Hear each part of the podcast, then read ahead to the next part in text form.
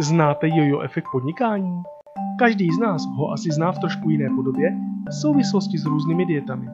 Wikipedie uvádí, k jojo efektu dochází z pravidla tehdy, kdy se člověk po prodělané redukci hmotnosti rychle, respektive okamžitě, vrátí k původnímu nezdravému životnímu stylu a stravování. Když mě kontaktuje majitel firmy, skroušen aktuálními výsledky své společnosti, je většinou povolný. Otevřen zpětné vazbě, připraven dělat změny a ochoten naslouchat. Většinou se vyvine úzká spolupráce obsahující koučování majitele, personální, organizační a procesní změny.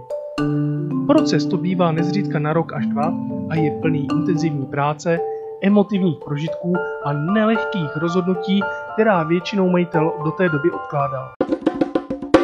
Po dobu úzké spolupráce interim manažera s majitelem jde vše většinou správným směrem, neboť kouč veškeré pokusy o návrat k původním zlozvykům zárodku tlumí. Zlom nastává v momentě, kdy spolupráce končí a majitel opět plně a samostatně převezme otěže. Má nyní většinou nové pracovníky plné sil, nové procesy a obchod se vyvíjí správným směrem.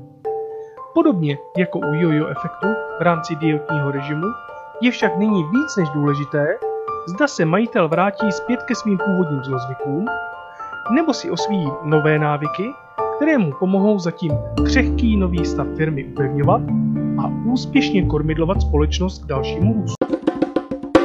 I přes maximální snahu se však dílo občas nepodaří. Výsledek může být dokonce s odstupem doby stejný jako před započetím spolupráce. Proč tomu tak je? Je třeba si přiznat, že odpovědnost za výchozí stav nese výkonný management, eventuálně přímo jednatel. Jeho lidské nastavení, neschopnost empatie, neschopnost delegovat, arogance, lakota, neumění prioritizovat, neschopnost říct ne, nevyspělost či nedotohování věcí. Často kombinace několika předešlých neduhů. Nikdo není dokonalý. Avšak zejména manažeři by se měli obklopovat takovými lidmi, kteří jejich nedostatky kompenzují a maximálně těžit ze svých silných stránek a talentů. Bohužel jsem zažil i několik případů, kdy se jednatelé, posílení opětovně nabitou sebedůvěrou, vrátili ke svým původním návykům a zmařili tak rok práce. Poučení, které jsem si odnesl z ní, že nestačí pouze technicky, procesně, organizačně a lidsky narýsovat novou úspěšnou podobu daného podniku.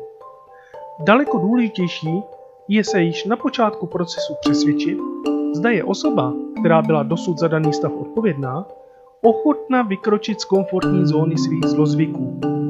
To jediné dává záruku, že nový stav bude také dlouhodobě udržitelný.